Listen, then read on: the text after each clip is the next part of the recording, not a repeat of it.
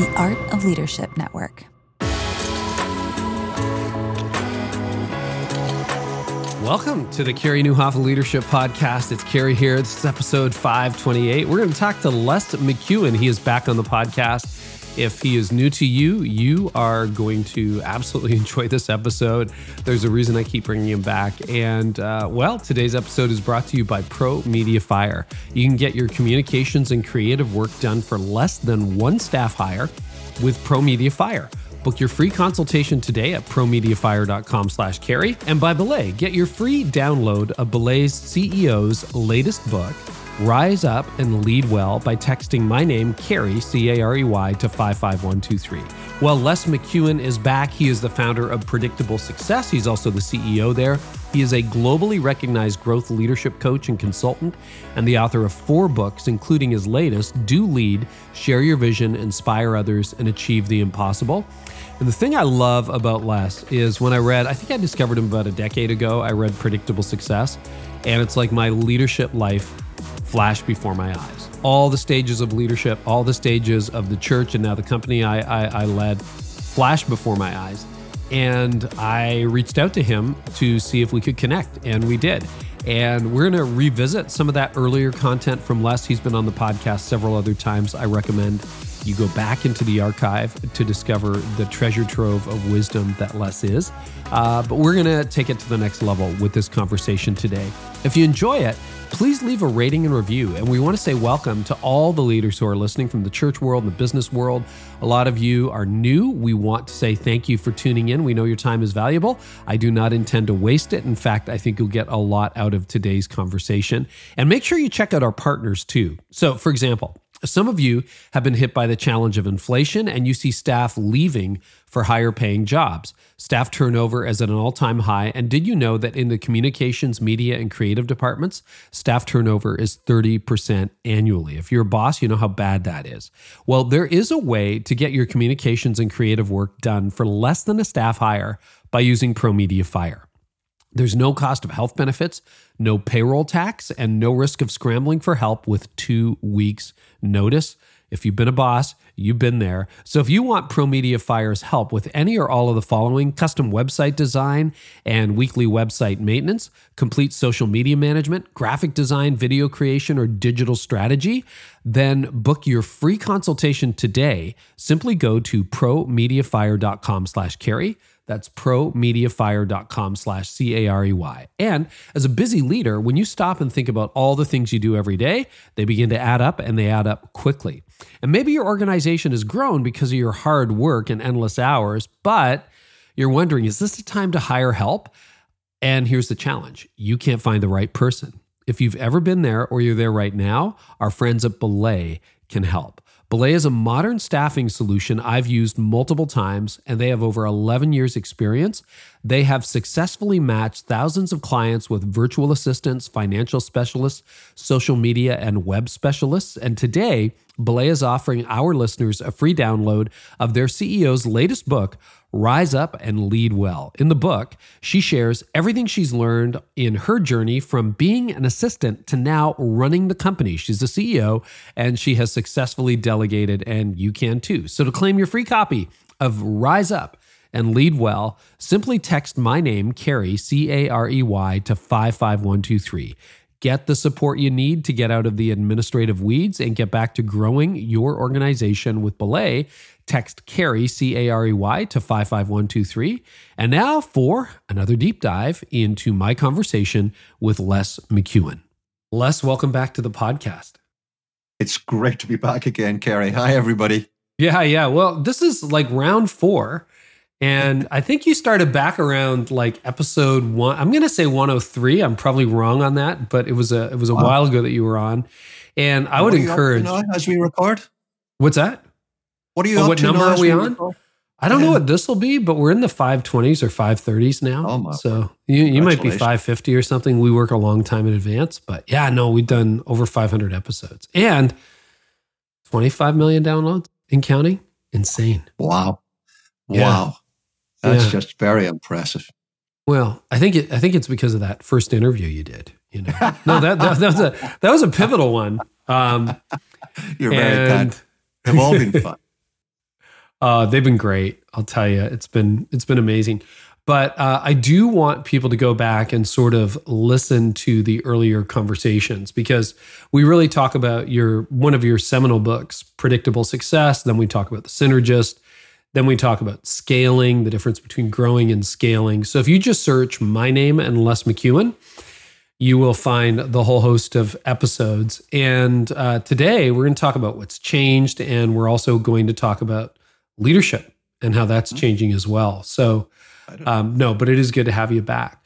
So I want to ask you, the last few years have been really hard on a lot of leaders in a lot of different industries, Les. And when you look at the landscape now, what are the qualities or the characteristics, coming out of the pandemic, heading into 2023? What are the qualities and characteristics that seem to be separating the leaders who are doing okay, if not crushing it, from the leaders who are maybe still struggling or not making it?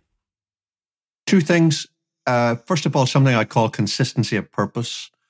In other words, the folks who know why they're doing this and are committed to it have come out, in my observation, stronger than those who found themselves in positions of leadership and weren't too sure how they got there or why.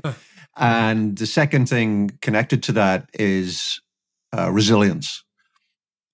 It's just been a time, as you and our listeners know, at least as well as I do, it's just been a time when you've just had to hang on at times, just, be resilient.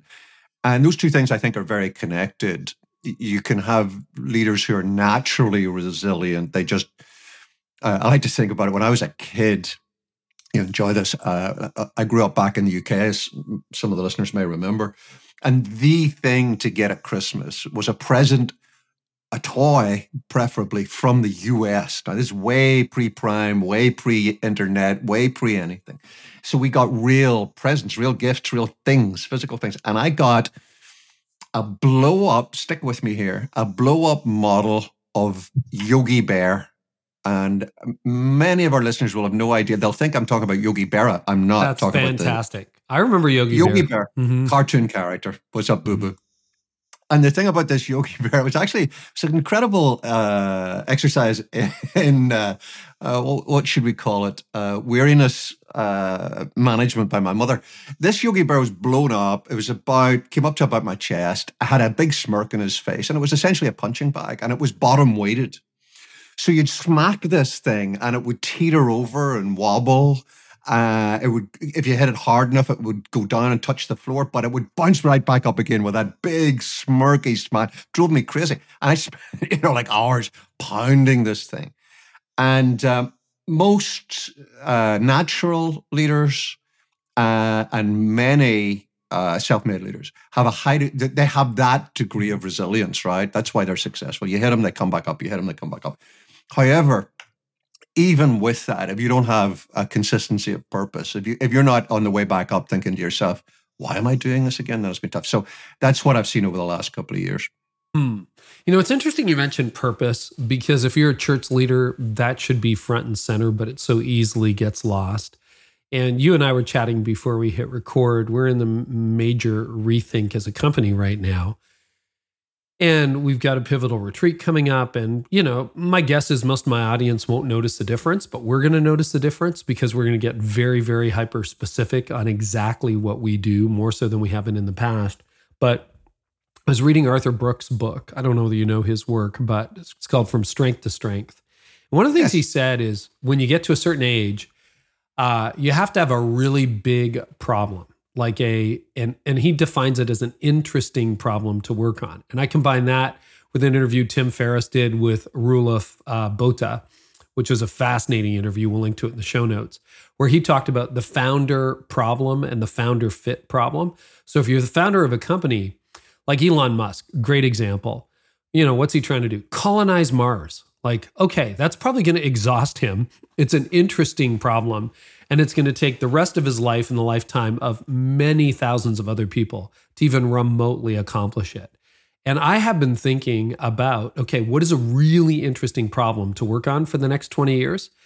And you wouldn't believe the difference in motivation I've felt just redefining the problem, which does that go to the why of it. Yeah, that and I would underline your recommendation of Brooks' latest book. He's been doing a book tour and doing a whole bunch of podcasts, and if you can grab any of them, just Google it and you'll find him. He speaks really well. The request is in. Yeah. He speaks very well about his work as well, which not every author does, as you've discovered, I'm sure. And his essentially when he talks about an interest, it's in essence consistency of purpose. And one of the things that I talk about in Do Lead is that many leaders, particularly self-starters, people who see leadership from afar and sort of think, oh, I would like to do that, as opposed to natural leaders. Maybe talk about the difference a little later. They don't have one to start with. And right. And I talk about just renting a sense of purpose. There's nothing wrong with that. You're better with a rented sense of purpose than no sense of purpose at all. And so, for example, somebody can come into a church and work as, the worship pastor, and it doesn't have to be their forever leadership position. It doesn't have to even be their forever church. It can be, and this might sound a little cold-blooded, it can be their training, a leadership training role. It's just where they get the sense of what it means to be a leader. And then I talk further on in the book about becoming an Uber leader, which is a horrible phrase. I suspect I wrote that subsection when I was tired. I should have thought of a better phrase. It's the Ubermensch, Nietzsche. Well, particularly as leaders in Uber haven't had a particularly good press recently, it's maybe not been the best analogy. But I talk about having moving to the point where you're not just a leader, but you've achieved mastery in leadership. And at that point, there tends to be a self-sustaining consistency of purpose, which is, in your world at the moment, you're rethinking that, and that's perfectly valid. There's nothing wrong with that. In fact, it's better making a shift of your consistency of purpose than just drifting, because then you'll begin to feel unfulfilled.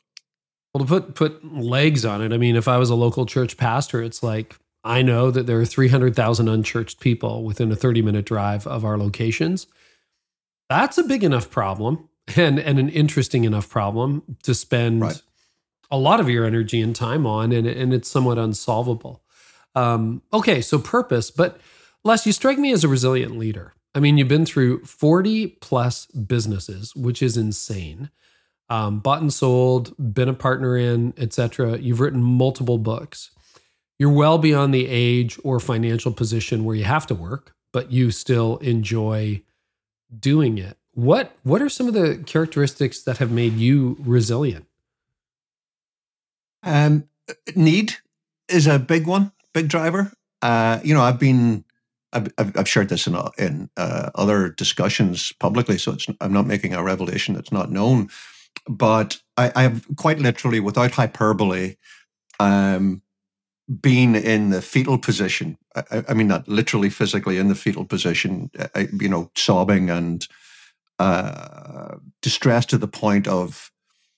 I don't think I've ever had, and I'm not saying this to demean it by any stretch, I'm saying it with a great sense of blessing. I don't think I've ever had severe mental health challenges, but I've ever got close to it, it was in those occasions. Because I couldn't pay the bills, for no other reason. I couldn't keep the lights on. And that makes you very resilient. But the thing that underpinned it was that, and which made me resilient. There are a couple of other factors which I'll add in a second or two. It just comes back to consistency of purpose. And for me, the rented consistency of purpose before I developed Predictable Success, the delivery of which is now my consistency of purpose, helping people grow or scale their organizations, for profit or not for profit. The rented one was just a drive for independence. I had a real job, as they say, until my early 20s. I started working for myself in my early 20s. I was 22 or 23. I've never worked for anyone since then. And the one thing that got me back up like Yogi Bear from those fetal positions and many other less existential challenges is just that gritted teeth determination that I wanted to maintain my own independence. And that's in the for-profit world, it's no secret that that's the key driver for most founders. It's a somewhat hidden still very true reality in the church world. It's just, it doesn't sit just as well. There are quite a few church leaders leave and church plant and, you know, forgive me, dress it as a vision of, you know, God told me to go to this place. But underneath it all, if you really scratch it, there's a need to do your own thing. I just want my own church. Now, that can be perfect. That can be good. It can be neutral. It can be problematic. It doesn't have to be any of those. I'm not making a value judgment. I'm just saying independence, the need for independence and drive, autonomy, put it that way. You know, one definition of an entrepreneur is somebody who stops working 40 hours a week for somebody else to work 80 hours a week for themselves. And that's true. And so that builds a lot of resilience. It's just a gritted teeth determination that I want to do this thing and I want to do it my own way. Subsequently, then it became, for me, a commitment to, I had discovered this model. I didn't invent it. I uncovered it and I gave it vocabulary. And we've talked about it many times on the podcast. And delivering that has become my consistency of purpose. I think the other two things that contributed, so need was one of them. The two other things were clarity, first of all, if I've taught myself one thing, it's to try to give discipline to being clear, as you're doing with your upcoming retreat, about, you know, what does the next quarter look like? What does the next year look like? What does the next 5 years? I have a 66 years of age. I have a 25-year rolling game plan, and it's, you know, the further out you go, the more it's an outline. But I want clarity. And it doesn't mean I'm going to stick to it. It just means I know roughly where I'm headed. I know very much where I'm headed in the near term. I know quite well where I'm headed in the medium term. And I know pretty well where I want to be headed in the long term. I'm open to it changing, but that clarity. And the final thing is, I think the most underused skill of leadership, which is the strategic ability to say no. I see that undermine more leaders than anything else, as they don't build the muscle of being able to strategically say no. And so they end up saying yes to everything. It all leaks backwards. Say yes to everything. You lose your clarity and your resilience begins to drain. It doesn't get easier, though. You know, over the last 10 days, I've had to say no to some really, well, I have chosen to say no to some very big opportunities and disappoint some people. On, you know, not my inner circle, but not that far from the inner circle. And, you know, part of me is like, oh, like one guy asked for 15 minutes of my time. My team and I talked about it. We said no. And I'm like, you jerk, you're going to be sitting on your back porch doing nothing. But right. It's the 15 minutes that add up, and it doesn't get Absolutely easier. Right. What helps you learn to say no? Because I completely agree. It is a very hard skill to master, one that not a lot of leaders have, but every successful leader I know has it. So what helps you do that? The thing that helps me, I'm hoping that, start the sentence again, I'm hoping that a good 98% of what we're going to talk about will be helpful in some way, some part of it to our listeners clearly. My answer to this one question is not going to be helpful. Then I will give a helpful answer. The truthful answer for me is I don't really care what other people think about me. I really don't.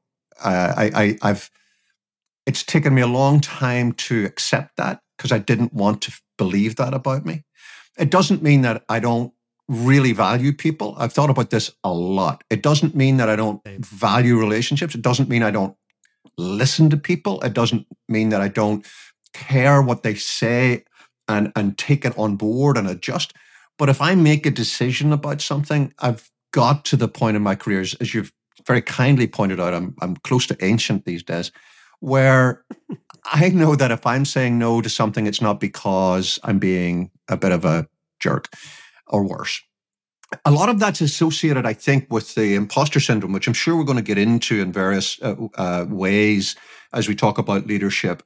That's just something I set out to beat. And I believe I still suffer from it from time to time, but I, by and large, have pretty much beat it, which means I'm comfortable when I say that.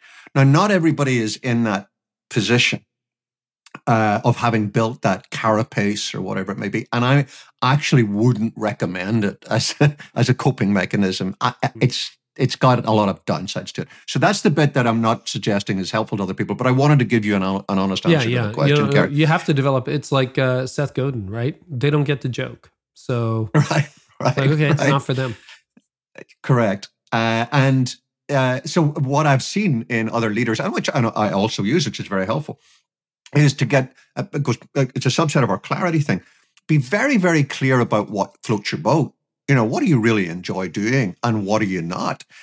You know, there are many people for whom the notion of, you know, spending 15 minutes with somebody, that's the whole reason I'm doing all this. So I'm going to say yes to everything. And if you try to say no to all of that, you'll just get very frustrated. You know, you can't do it. So understanding what you like to do and what you don't like to do is, I think, a very obvious thing.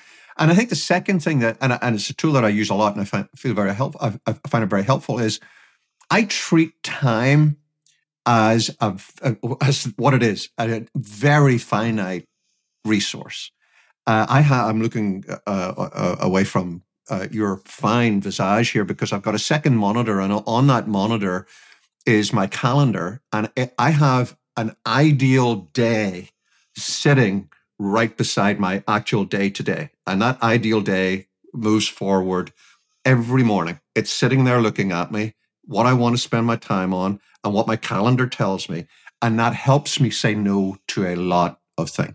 Oh my goodness. Okay, well, I got to go there. What does your ideal day look like for you at this point in your life? So I like to finish what I'm teed up to do for the day by 3 p.m. Eastern, which is the time zone that I'm on. It doesn't mean to say I'm just going to sit and stare into the walls, but I want to have my major deliverables done for the day by 3 p.m. So there's a hard stop at that. I've got my morning workout. I've got the time that I come to sit here. I've got a little routine, which when I click on it, it opens up and it just reminds me of the things that I want to look at or meditate about for probably half an hour at the start of the morning. And then I have two key blocks in the day. They're just literally blue blocks, and they're empty. Because that's where I'm not going to take a call. I'm not going to see somebody for 15 minutes. Because that's when I'm going to, I have my work involves me producing deliverables. I've got, so this morning I zoomed into a client board meeting and delivered their strategic plan. So that was a deliverable. Last week, my blue blocks in the morning, first one was dedicated to doing that. The second one might be dedicated to something else. I have my lunchtime is scheduled, but none of this means that this all happens this way. That's the whole point. I would die if I thought I was going to live Groundhog Day and do everything exactly the same. That's not the goal. The goal is not to live every day the same. The goal is to know what's my North Star in terms of my use of time, and everything after that's a negotiation, as my friend Rob Poynton would say. Everything's a negotiation, and when somebody says, you know, could you give me 15? No. I can't do that. I'm terribly sorry. Yeah. So the other thing I want to say about resilience is we've known each other for, I don't know, 5 or 6 years now, maybe less. And another thing I really admire about you is your ability to change and pivot. So there was a time where you were scaling Predictable Success, right? You had a team, a CEO, the whole deal. And then you let a bunch of us know, hey, I'm shutting this all down. And you shut it all down, and now it's basically a solo operation. And, you know, a lot of people wouldn't do that. A lot of people would say, no, bigger is better. But then sometimes you end up like you feel like you're in jail, right? Like right. You feel like, and of course you write about this in Predictable Success. You go out of the stage of fun, you know, from startup to fun to predictable success, et cetera. And you easily could have done it, but you pivoted back. So talk about that transformation, because we didn't really touch on that in previous interviews. Right. And I would love to know, because I think a lot of people don't give themselves permission to rethink the decisions they've made.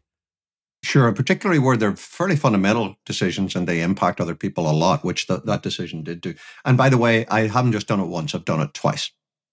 And the second time was more fool me. That was my mistake, because it all comes back to the two markers that we talked, or two of the markers that we talked about earlier: clarity and consistency of purpose.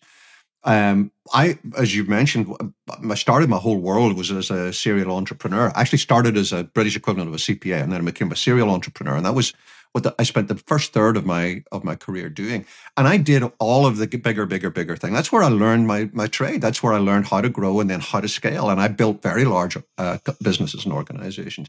So I've done it all, and I enjoyed it then. What I discovered subsequently is that the reason I was enjoying it was not because I was running at the master license to Pizza Hut. It wasn't because I was selling pizzas. I didn't enjoy it because I owned a graphic design agency. It wasn't because I'm no good at graphic design. It wasn't because of that. It wasn't because of the individual businesses. What I enjoyed was the pattern recognition. I didn't know it then, but the thing I was enjoying was learning my trade to then help other people. And once I started doing that, it became really clear to me that I can either grow my own business or help other people grow theirs. I can't do both, and I don't want to do both. And both occasions the occasion you referred to in the earlier one, I had simply lost that clarity and had aggregated. I didn't build, and we're not talking about enormous numbers. In both cases, it was somewhere between 8 and 12 employees, not a huge business. But I had aggregated it. I didn't plan it. It's sort of like, I need somebody to help me with my social media. And so I go out and get a contractor, and then it becomes a full-time job, and I employ somebody. There was a period when, might be how we first met, I can't remember. I was on the speaking tours, and I needed somebody to manage the events for me and get the books shipped out. As you know, there's a lot of logistics involved.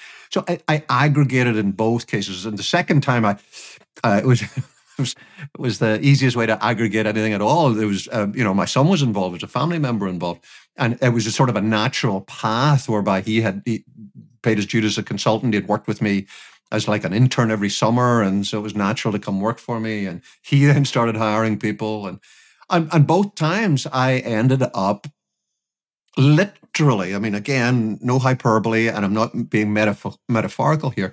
I literally ended up both times just looking into the mirror and saying, what on earth are you doing? I would look at my calendar, which we just talked about, and there'd be interviews, hiring for more people. There'd be performance assessments. There'd be deployment discussions, none of which is in my consistency of purpose. Not now. It was back in the day, not now. And so on both occasions, this is where the unfortunate thing that I talked about earlier that I don't recommend to anybody, it was very hard for me in both cases, knowing that this was going to be career-changing for the other people involved. It was career-changing for me too. But I didn't have any doubt that it was the right thing to do, because the best thing for them, once your boss realizes he doesn't want you around anymore, that's not good contracts, not a good employment relationship. So in both cases, I gave folks, a runway, I helped them go find other things to do, and went back to, and I've been very good about it. I'm on my sixth year now. I should be getting a little coin or something of not having any employees. I've got one assistant who's currently snoring on the sofa beside me, has no opposable thumbs, and needs me to take him out and walk him 3 times a day. And that's it. And your happiness level is back where you want it to be? 100%, because I want that freedom to look at that calendar and say, actually, you know what? On Thursday, I don't want to do any of that. And I've got good enough client relationships. I can email some folks and say, hey, can we push that meeting? I'm just taking the day off. I don't do that very, very often, but I want the flexibility to be able to do that. Wow. Well, we're barely past the first question, 25 minutes into the conversation, which means it's a great conversation. But in the same way leaders have emerged resilient or not resilient, same thing with companies. My goodness, you have the hit of the pandemic, then you have inflation. Now you've got a possible recession coming. And some companies are going to grow, some are going to die, some are going to fold, some are going to wobble. What are a couple of the characteristics that you are noticing between the companies that are thriving versus the companies, churches, organizations that are not? Two things. So in Predictable Success, in the first book, I talk about the life cycle that all organizations go through. You want to run through the stages quickly, just so people real quickly, yeah. We've got 3 growth stages, a peak stage, and then 3 decline stages. Growth stages are early struggle, which includes the startup phase. It's basically the existential time of trying to find your market. Next stage, which I give a highly technical name to, I call it fun. And that's with fun or market, we just do it. We're just doing it. And actually everybody who starts a business, they think, any organization starts a church, they think that's it. There's really just two stages. There's the early struggle, and we might not get through that. Most people are well aware of that. But if we do, then there's the next stage. It's called fun. And that from then on, it's just rinse and repeat, do that, get bigger, do that, get bigger. But what happens is during fun, because it's fun by and large, people like what you're doing. You know, the new church is exciting. People want to come and be part of that. And so you grow, you get bigger. Then with size comes complexity. The complexity begins to overwhelm us. You hit a stage I call whitewater, which is really where you got a decision to make, which is, do we go back to being that bijou boutique church, just, you know, doing a small amount of stuff really, really well, or do we want to scale? Do we want to become large? You want to become large, you've got to put some systems and processes in place, which in itself is a big challenge. Don't have time to talk about that. Go back to our first podcast, we talk about it a lot. You put the right systems and processes in place, you get to predictable success, peak stage, where you've got the balance between creativity, innovation, risk-taking with repeatability, scalability, being able to rinse and repeat, do this again and again. Do the right things. You can stay there as long as you want. Typically what happens is we just did something that produced a lot of great results, which was to put some systems and processes in place. So let's do some more. We put too much in, we begin the decline stage.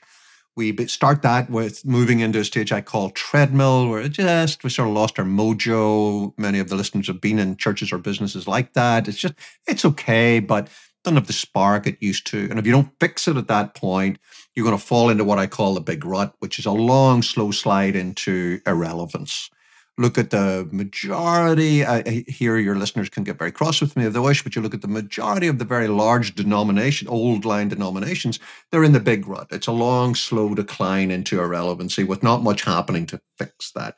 And ultimately, you'll go through death rattle whenever looks like something's happening, but basically, we're just putting this thing out to grace. Those are the stages.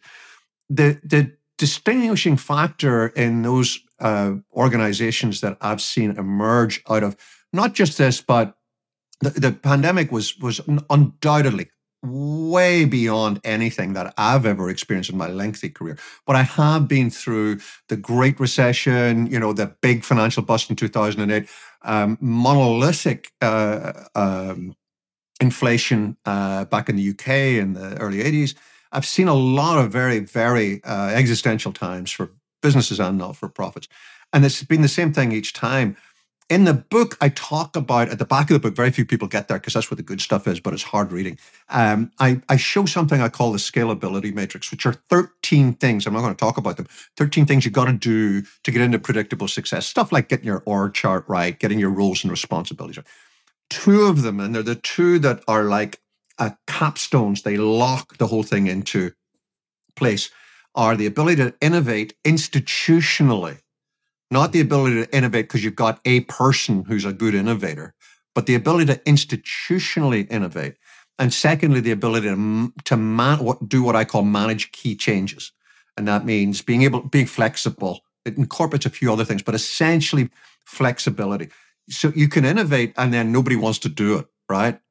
Or you can be very flexible, but have no idea what you're doing. Watch a baby, incredibly flexible, but got no control whatsoever, right? The churches, the businesses that have come through this last really tough time best had the ability to both innovate and then the flexibility internally to implement that. And I'll make one very COVID-specific point because I feel that it's got to be a lesson that we learn. Pivoting is not innovation. A lot of people thought they were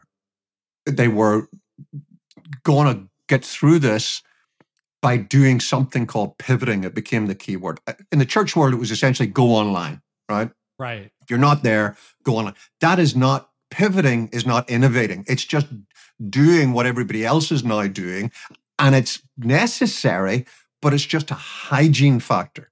It's just, that's the least we've got to do. The innovation is how do we do it in a way that differentiates us and makes us relevant right? There are an awful lot of, not just, I mean, I'm not going to beat up on the church, huge number of businesses went online, but that didn't guarantee them success. Like restaurants went online, you dial in your order, go get it yourself. People who were doing training, coaching, consulting, my world, a lot of folks went online, started putting courses up there. You can do that and put some pretty cruddy courses up, and that's not innovating, right? No. So innovate. I think the two things I saw were innovation and then the internal flexibility as an organization. Even if there's only 10 of us, we're flexible enough to actually implement that stuff as opposed to just coming up with a beautiful, I used to talk about people would come to workshops and then take their binder back and it would go to binder heaven, all those great ideas. Uh-huh.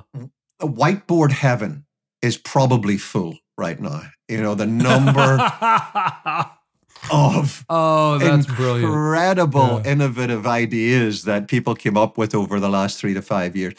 But did they get implemented? No, because the folks weren't flexible enough to do it. We tried that before. It didn't work. It wouldn't work for our congregation. I don't know that she has the ability to do that, all that sort of stuff. I've thought about that, working with leaders over the last few years, as a distinction between innovation and adaptation. When everybody went online, we adapted. You had no choice. Right. It's like shut the doors, adapt. But the difference between innovation and adaptation, I think you're right, is that next gear, that next iteration, that, okay, we're here to stay, versus, as soon as the mandates were gone, okay, we can open our doors again, everybody back in the pool. Right. And it just didn't work. It's still not working, right? But people aren't there. You have a great ice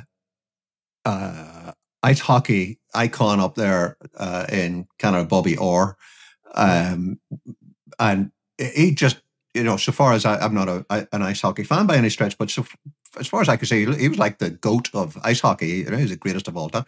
And I've read a number of places where he was asked repeatedly, what he thought his secret of success was. And he said over and over again, I skate to where the puck is going to be. And that's innovation. Pivoting or adaptation is skating to where the puck is now. And that's, it's like watching kids play soccer, right? 6-year-olds, watch 6-year-old play soccer. It's flock ball, right? They're all around the ball, all 22 of them. And there's like a dust cloud above them. Now, if the ball moves, as it did in the early days of COVID, the ball moved. 22 people moving with the ball is not innovation, right?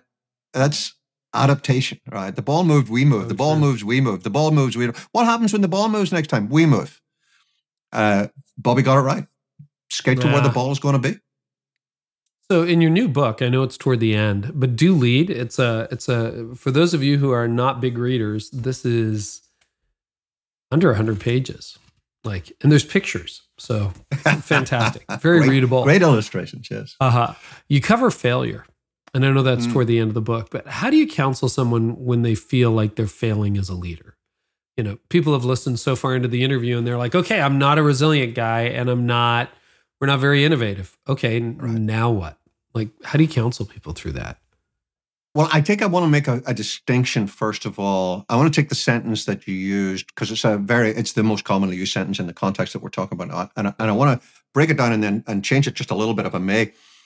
You talked about how do you counsel people who feel like they're failing? And feeling like you're failing does not necessarily mean you're failing. That's the first thing. And about a third of all that I do is coaching with leaders. That's what I do. I live on Zoom coaching folks. And obviously, I've got a self-filtering thing where the folks who come along and pay me, it's not cheap to be coached by me, they're typically already great leaders. They're trying to get from great to incredibly good. So it's a great privilege to do it. But they, like everybody else, have those times and they feel like they're failing. And the first thing we try to do is to establish, do they feel like they're failing or are they failing? And the distinction usually comes down to mapping themselves up against an unrealistic set of expectations. And so you're not failing, you're just holding up a completely unrealistic set of expectations, which are usually not self-generated. They're usually placed on us. One of the things I talk about in the book is the huge disservice that the last, probably now maybe 30 years, were media reporting of leadership.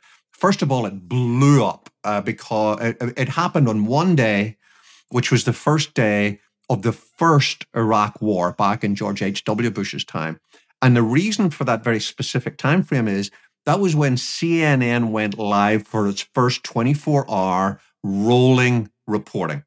That blew up. Cable TV became huge. The internet came along, and suddenly we need like a gazillion more stories than we ever had to fill all of that. Before, you know, 23 pages of a newspaper, of which 18 were obituaries or local for sale classifieds or whatever.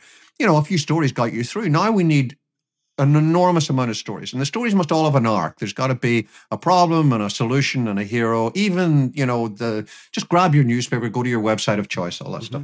And what happens is we get bombarded with stories of large and small heroism. Leadership is not heroism. Heroism is a subset sometimes of leadership. Most leadership, most successful leadership, is incredibly mundane, incredibly. Brilliance, I said in the book, and I said over and over again, brilliance is built on the mundane. You get the mundane things right, you can be brilliant over and over again on top of that. You're lucky you can be brilliant once or twice because you catch lightning in a bottle. You want to be consistently brilliant. You've got to master the mundane. Now, what happens with great leaders, good leaders, is they read about Elon Musk wanting to colonize Mars and they feel like a failure. Well, okay, knock yourself out. That's like every person in the congregation thinking they've got to be the Apostle Paul. You know, it's just, you know, let's work out, do you feel like you're a failure or are you a failure? So that's the first thing. And a lot of that is to do, I would say, particularly with beginning leaders, is to do with the imposter complex, you know, the imposter syndrome. It's just, I don't feel it. So dealing with that first.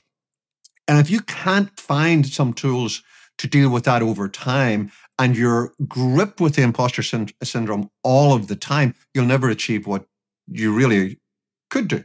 And you'll burn out pretty early. So the second thing is, if what we do is we look at all of this and say, no, actually, I failed. I did a thing which led to having to shut down this plant, or I did a thing and it used up a third of our cash reserves and we got nothing back, whatever it might be. Well, here's where, again, this may not be the most helpful thing, but to all of our listeners, but I just want to tell the truth. Spend a little bit of time, do what I call the hard, dirty fingernail work, do a forensic analysis of it, work out why that happened, and don't do that again. Don't do that again. Yeah. You know, and sometimes it's not that complicated, and you can beat up on yourself, and you can actually do what I call work avoidance, which is doing the equivalent of Linus from the Snoopy cartoons. You know, put your thumb in your mouth and rub your blankie and just wallow a little bit in that sense of, you know, oh, poor me, I didn't do a good job. Okay, we all need to spend a little bit of time on that. But if you actually fail at some point, I talk about this in the book, you've got to do a fairly clinical autopsy of what just happened, learn the lessons, and don't do it again. Mm-hmm. No, that's super, super advice. And I think that's right. It's like, I burned my hand on the stove. Don't touch the stove the same way again. Right? Like, I get absolutely torqued with the fail fast, fail often mantra. It drives me round. It just drives me round. Like, why would you do that? Why would you fail fast? Why would you do that? Do you think that was how Roger Federer became the greatest tennis player of all time? By telling himself every day, I'm going to fail fast and I'm going to fail often. No, it's good you do fail to get past it fast. And it's good if there are going to be ways in which you're going to fail. Statistically, that's going to happen. Good to get past them, but to make that your leadership mantra, give me a break. I don't want to be in whatever you're doing if what you're signing up for is failing fast and failing often. Doesn't work for me. You've mentioned imposter syndrome a couple of times. What do you want to say to leaders about imposter syndrome, Les? We all pretty much suffer from it, and you need to find a way to manage it. And one of the best ways to manage it is to get a couple of honest relationships with fellow leaders. relationships where you can talk honestly about what you're facing and how you feel about it. Therapy is really good. I mean, this sounds a bit, we were coming from an Irishman. Yeah, I got to tell you, it took me a long time to think about that.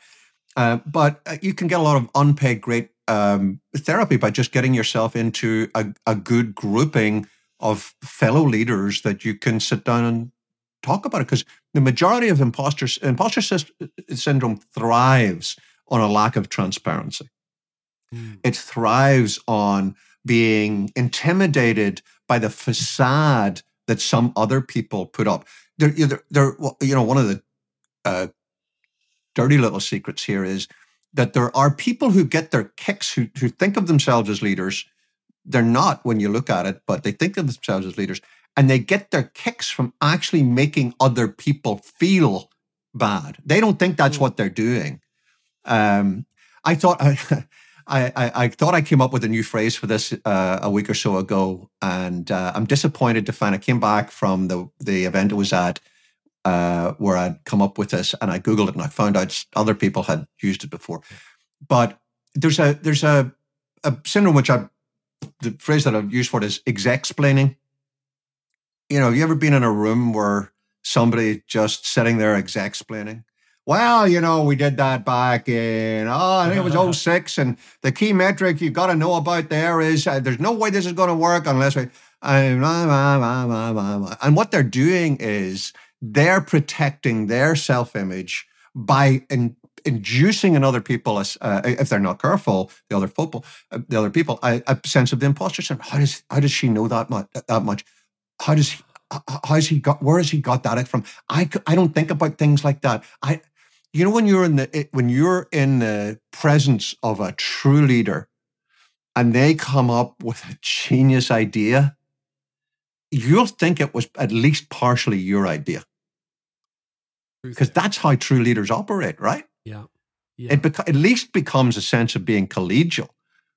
But you don't find yourself thinking, oh, I'm such a jerk. I'm. So there's that, and there's just all the stuff that the press puts out, you know. Here's a good example, and we might come back to it when we talk a little bit about the distinction between the leadership distinction between focusing on goals and objectives and people. Remember years ago, Chesley Sullenberger, Captain Sully, landed that plane on the Hudson. Magnificent act of leadership, right? Magnificent. Great movie. I get to see the... And a great movie. Is it Tom Hanks? I can't remember. Yeah, I think Tom Hanks plays him. Yep. He plays all the great people. And I got the great privilege of seeing, you know, the executive corporate equivalent of that happen from time to time.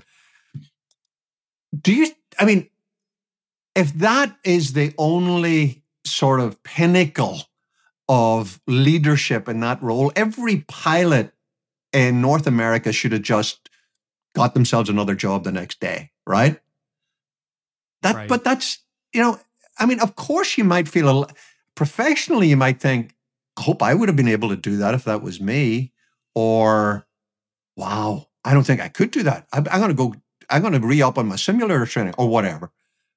But what happens in business and in not-for-profit leadership a lot is we see and hear the equivalent of those stories, and we allow it to transform itself into something that evokes imposter syndrome in us, which is crazy, just crazy. Understandable, but crazy. You have a different definition of leadership. You mentioned John Maxwell's leadership is influence. I think Drucker's was leaders have followers, right? Look over your shoulders, anybody following you. Why are those insufficient? Why is yours different? And what is it? I have to say, first of all, and I think I make this clear in the book, I'm a huge admirer of both, two incredible teachers, very much so. The reason I wrote Do Lead is because I felt that there was, first of all, there was no real definition of leadership that made sense to me. And secondly, everybody had a different one. So you sit in, I sit in rooms with leaderships all the time, physical and virtual. That's my day. I'm in rooms, physical or virtual, with leaders. And we're all, calling this elephant a different thing or thinking about a different thing. And I wanted to nail it down.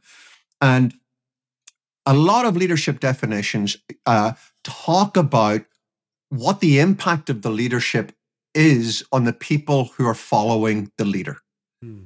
At the end of the day, that's frankly irrelevant. It's not, there's nothing wrong with, and often as a subset of delivering on your leadership, which I'll define in a second or two, it does mean being able to motivate, develop, challenge people. That's all a very important subset, but that's not leadership.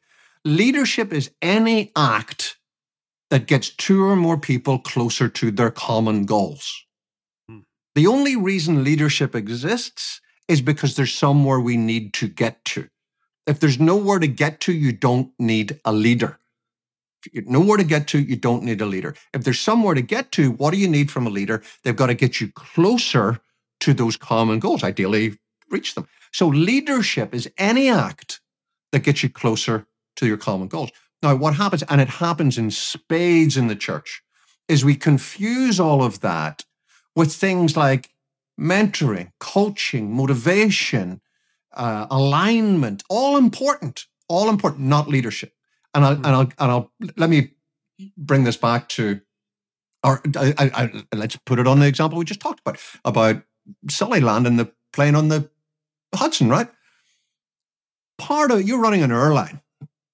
You know, you want to lead your airline, you want it to do well. Part of what you're going to do is you're going to train your folks to, you know, be nice to the customers. Be, you know, do you want another cup of coffee? Can I top up your gin and tonic? I mean, all that sort of stuff, you know. If you're sitting on that plane and it's screaming towards the Hudson and Sully comes wandering out and says, "Hey, how are you, buddy? Can I top up that coffee for you?" You're going to say, "Get the back, get in, right?" Yep. What do you want him to get? Just do this thing.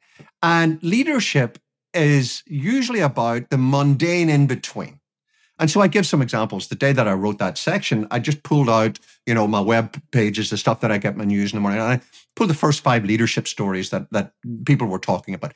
And they were about, you know, somebody who, I think one of them, I'm not going to quote them all, but one of them was, I remember it was the day an owner of, I think it was a business up in Seattle, had decided everybody was going to get $80,000 a year, and including him. He was, you remember that thing? And there were stories like all, heroic leadership, great, love it, tiny, tiny subset. It's not even the stuff above the surface. It's just a tiny bit under the surface. In my world that day, and this was actually back at the time whenever I had some employees, a group of us had to go somewhere, and my then darling wife went to her gym early, did her workout early so she could come back, and I could use our car. I could take us to... That's an act of leadership. It's a not-so-random act of leadership. It's mundane, but why is it an act of leadership? It's something that gets two or more people closer to our common goals, right?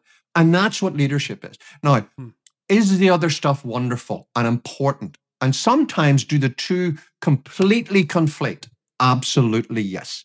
I don't like using war and sports as proxies for organizational growth, because they're not. They're different things. But sometimes they can be useful, and this is one of those examples. You're, you know, the coach of, I'm British, so I'm going to talk about soccer, and sure, you'll all, the Canadian listeners will be great with us. You know, you're Pep Guardiola, you're running the best club in the world, Manchester City. Does your job occasionally mean standing on the touchline, screaming like you're a banshee to motivate your players? Yes. Is that leadership? Could he take the rest of the week off and just have those 3 minutes and get whatever millions he's getting paid for? No. The vast majority of it is mundane, dirty fingernail work. Really mundane stuff. So leadership is any act that gets two or more people closer to their common goals. And I know you didn't ask me this, and I know I'm on a rant, but I'm going to say this anyway. One of the most freeing things of that definition is that it means that leadership is A, not an elite act. It's not something that only people with the title leaders can do. It means something that anybody can do. You make the coffee run for your team of analysts who are doing a late, pulling a late night, an all-nighter, not so random act of leadership. It also means, however, leadership is not necessarily permanent. You don't have to be permanently a leader to make not so random acts of leadership. You can step into a transient leadership mode and do something that helps your team, group, division, department, organization get closer to its common goals. And then just go back to being the barista. You know, so you're working in your local coffee shop, a big line of, you know, you're bussing tables, a big line appears at the register. You jump in behind, you help out at the register. Not so random active leadership. You're helping two or more people, you and your crew, get through a shift. You're helping the customers enjoy their experience. And then just go back to bussing tables. Does that mean you became the manager? No. So end of rant. Wow. Carey. Great rant. And you know what? For leaders who, I get this question a lot, leaders who are trying to recruit other leaders, it expands the definition of leadership. Volunteers, et cetera, inside an organization. It makes you look at it differently. So you do in the book, in Do Lead, you talk about natural-born leaders, self-made leaders, and reluctant leaders. What are the differences and why do the differences matter less? Ultimately, they only matter when we come back to our resilience point. And what I find is that actually the self-made leader, the one who's made a choice at a particular point and decided to commit to this, are usually the ones that build a stronger amount of resilience. Natural leaders, and we've all met them, right? They're people who... they probably were running, you know, the lunch crowd at their school, you know, kindergarten. They, you know, they hold a crowd. They, you know, they're going to lead one way or the other. They have their tank starts a little fuller than resilience starts a little fuller than everybody else's. They've got they start with a natural amount of resilience, but it's the self-starter who tends to be the one who builds more innate resilience because they know they've got to build that muscle. It's sort of like, it's like looking at the natural, sports jock just built for this. And the guy who is at the gym like for 3 hours every day, they've got to do this to in order to perform. They tend to build more resilience. And the ones with the least resilience tend to be the reluctant leaders for obvious reasons. Now, I love reluctant leaders. That's somebody who just found themselves in a position. You know, you can think about we've got a fantastic example going on in real time at the moment, which is the president of Ukraine. He got himself voted in before this happened. Reluctant leader. Look at what's happened. And he's going to have a huge amount of resilience that he's built up because he's also now become a self-made war leader. But I sort of suspect because I'm all in for it not being if, when he gets through all of this, he's not going to keep running for president. You know, he's going to say, all right, guys, I think I'm done for this.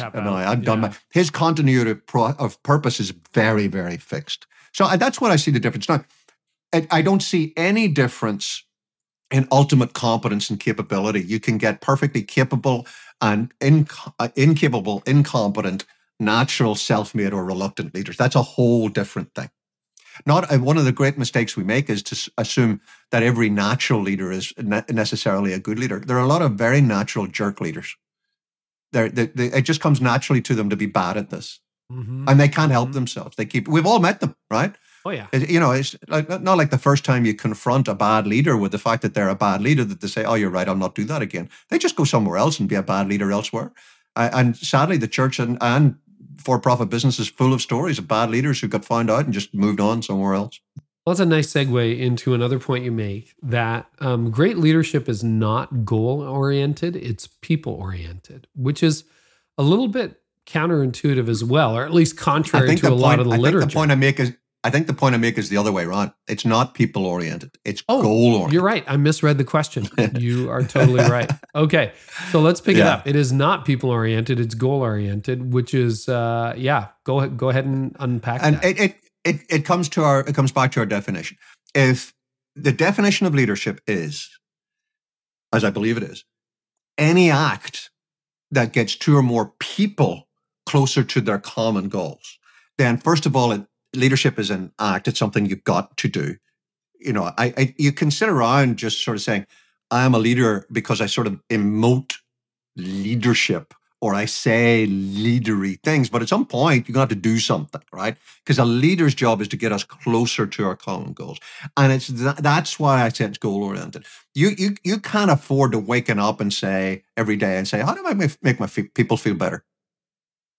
That's unless your job is, the title is people better feeler, then, that's not, you can do that. You can have a whole bunch of happy people and they'll very quickly get unhappy because you're not helping them get where they want to go. Yeah. So that's why I said leadership is about achieving those goals. Now, does it mean that you've got to have the ability to be people-oriented? Absolutely. Absolutely. But there are a ton of other things you've got to be good at as a leader as well. Not just being people-oriented. And this is particularly tough in the church, because people orientation is at the core of most ministries, right? But that doesn't mean that your job as a leader is just to make everybody feel good. It's to get them closer to their common goals. Well, that's where I wanted to go next. I'm so glad we're talking about it, because there's a lot of leaders listening who would say, well, I feel like my job is to make people somewhat happy or to satisfy their demands or their needs. Because when it doesn't happen, I get in trouble. I can get fired. That's the expectation. And those are also the leaders who are really frustrated with their jobs. Right. I almost never meet a people pleaser who loves their work, or somebody who says, yeah, I'm trying to make people happy. First of all, it never works. You're not going to make everybody happy. So speak into that, because what happens if you are trying to make it people-centric and I'm just going to make everybody happy? Right. In order to speak into that with the most helpful content, I want to, and I may be foreshadowing a question that you would have for later, so let me just try to conflate the two. I want to distinguish between the four types of leaders that I see out there. And again, okay, great. I didn't make any of this up. This is just me putting labels on what I see happening everywhere. I talk about this in the second book, The Synergist, and in Do Lead. So we've got the type of leader that we most often think of, which I call a visionary leader, right? So that's the big story. Work at 30,000 feet, can bring reality distortion to bear, risk taker, Elon Musk. It was Steve Jobs for a long time, and now Elon. Something fell from the sky. He got it, not him. So we can all of us, when you think about leaders, we can list 1,000 visionary leaders. There are three other types. We have the operator leader, and the operator is only interested in results. That's all. The visionary wants to deliver in this picture. The operator leader goes through breeze block walls. It's just, we've got a service in 30 minutes. Get the chairs out. Just get the doors open. Stop talking. Don't talk to me. Do this, do this, do this. Operator leaders do. Then we've got processor leaders who you rarely see that much or hear that much. They're making sure we measure twice and cut once. Mm-hmm. They make sure, no, hold on a minute. Let's not just do this. Could we write down how we do our Easter service so that we don't all get together 3 weeks beforehand next year and invent it all from scratch again? They're thinking about how do we repeat stuff. The fourth style, which is relatively rare in for-profit and is overwhelmingly the case in church environments, is what I call the synergist leader. And those are people-focused leaders. So visionary, here's where we're going to go. Operator, I get it. Let's go. Going to make it happen. Processor, let me measure that. Let me find out a way to process that. Let me get a spreadsheet up here. We should all use Asana, all that sort of stuff. And then the synergist leader is getting everybody together. You happy? You comfortable? You like this? Are we aligned? Leadership for any organization that goes above 10 or 11 people has got to have the balance of all four of those. You need all four.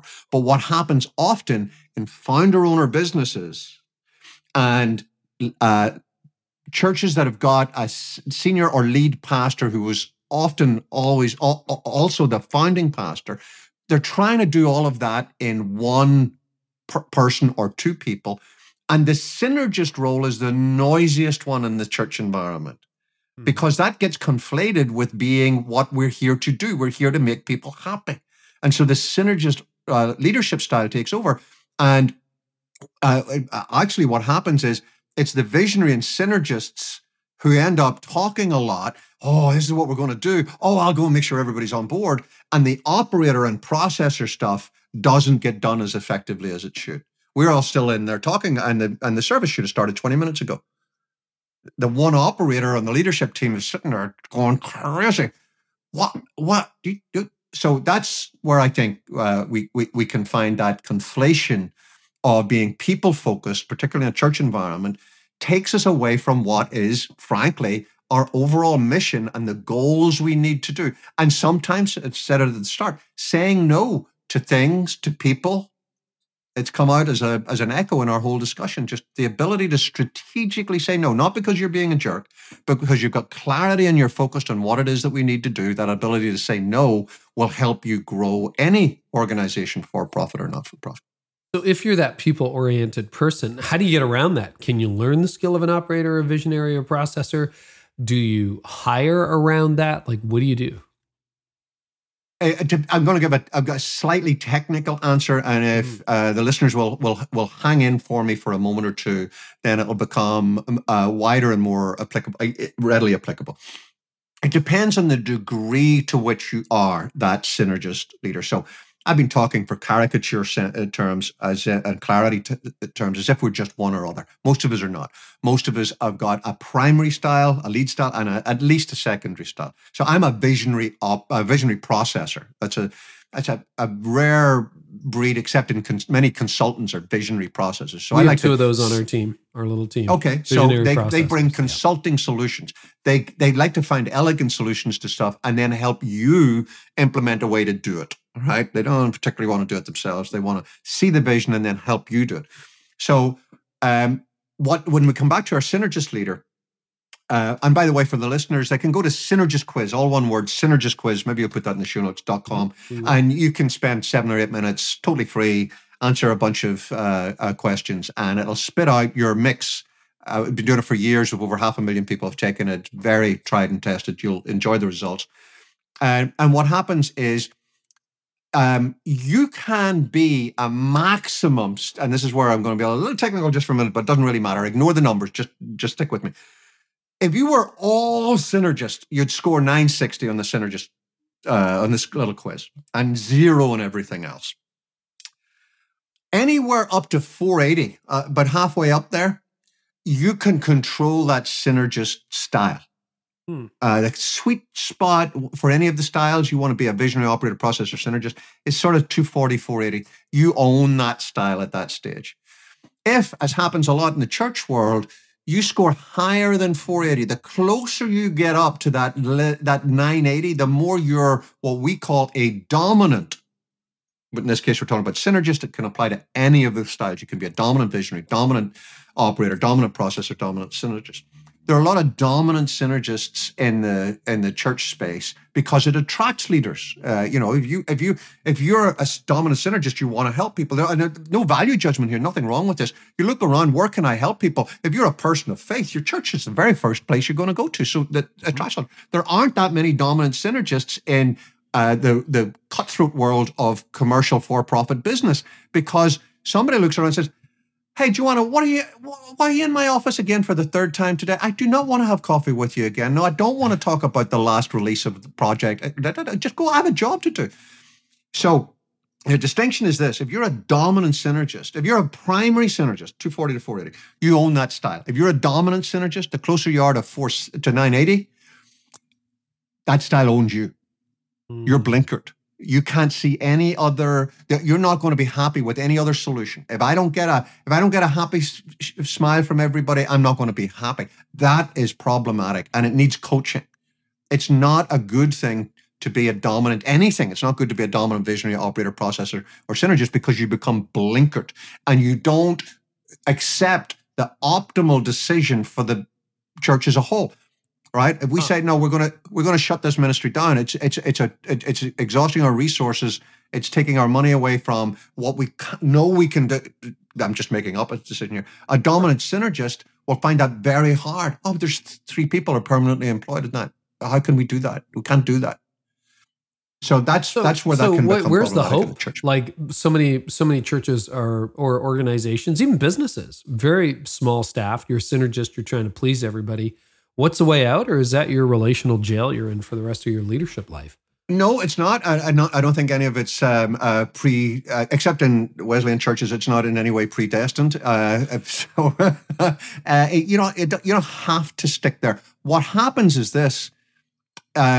First of all, just recognition. One of the greatest things that I in a sense, my ministry that we're talking about going around helping people with predictable success is that shared vocabulary and recognition of the sorts of terminology that I've just talked about is incredibly helpful. Just being able to see it enables you to say, "Oh, wait a minute, I think we have that issue." So we've got this very visionary lead pastor wants us to, take over the world by Friday.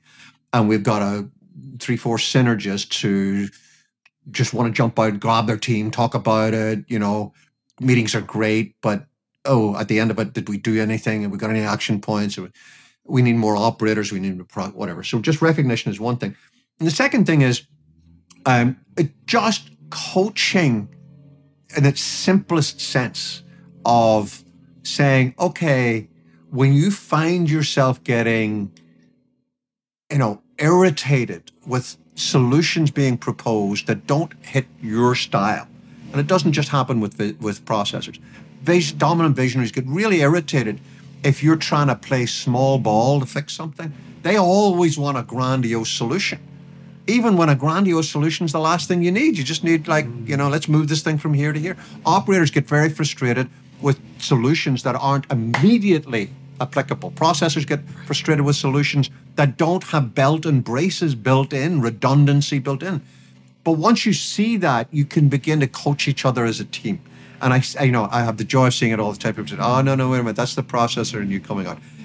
We don't need to open a spreadsheet for this one thing we're doing one time only. Let's just do it and don't worry about systems. Or I know you would like us not just to have, just to go visit a couple of people who are in hospital. We do it one time, you want us to have a hospital ministry. That's a visionary solution, right? We did it once and it was good, so let's change the world. Just recognizing that and mutually coaching each other using shared vocabulary can be very powerful. And again, that's one of the reasons why I wrote the book, was to provide the vocabulary and the ability to share it internally with your team. Well, Les, you have so much wisdom for the team, for teams and for leaders. This is for business leaders, for not-for-profit leaders. It's called Do Lead. Any final words you want to share for leaders? We've covered so much. Apart from by the book, I wrote it for you, and I think you'll benefit from it.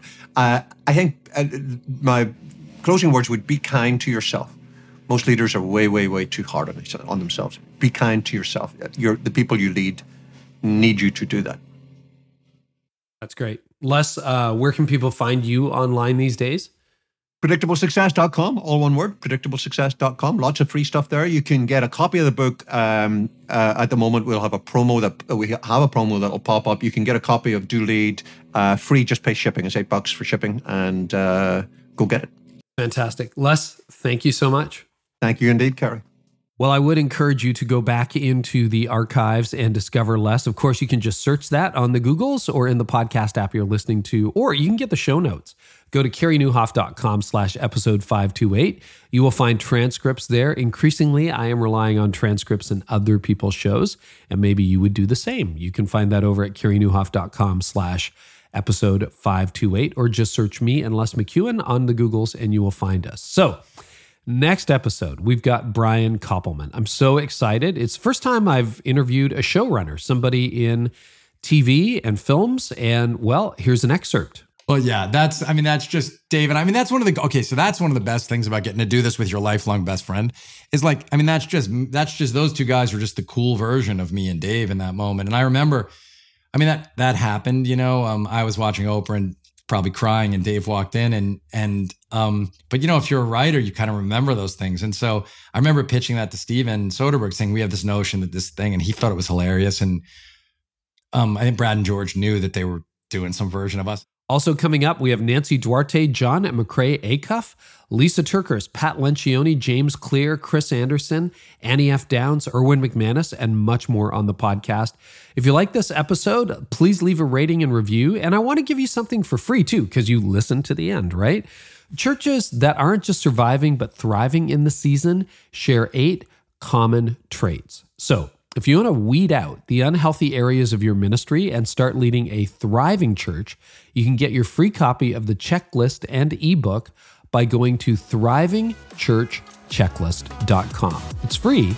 It's thrivingchurchchecklist.com.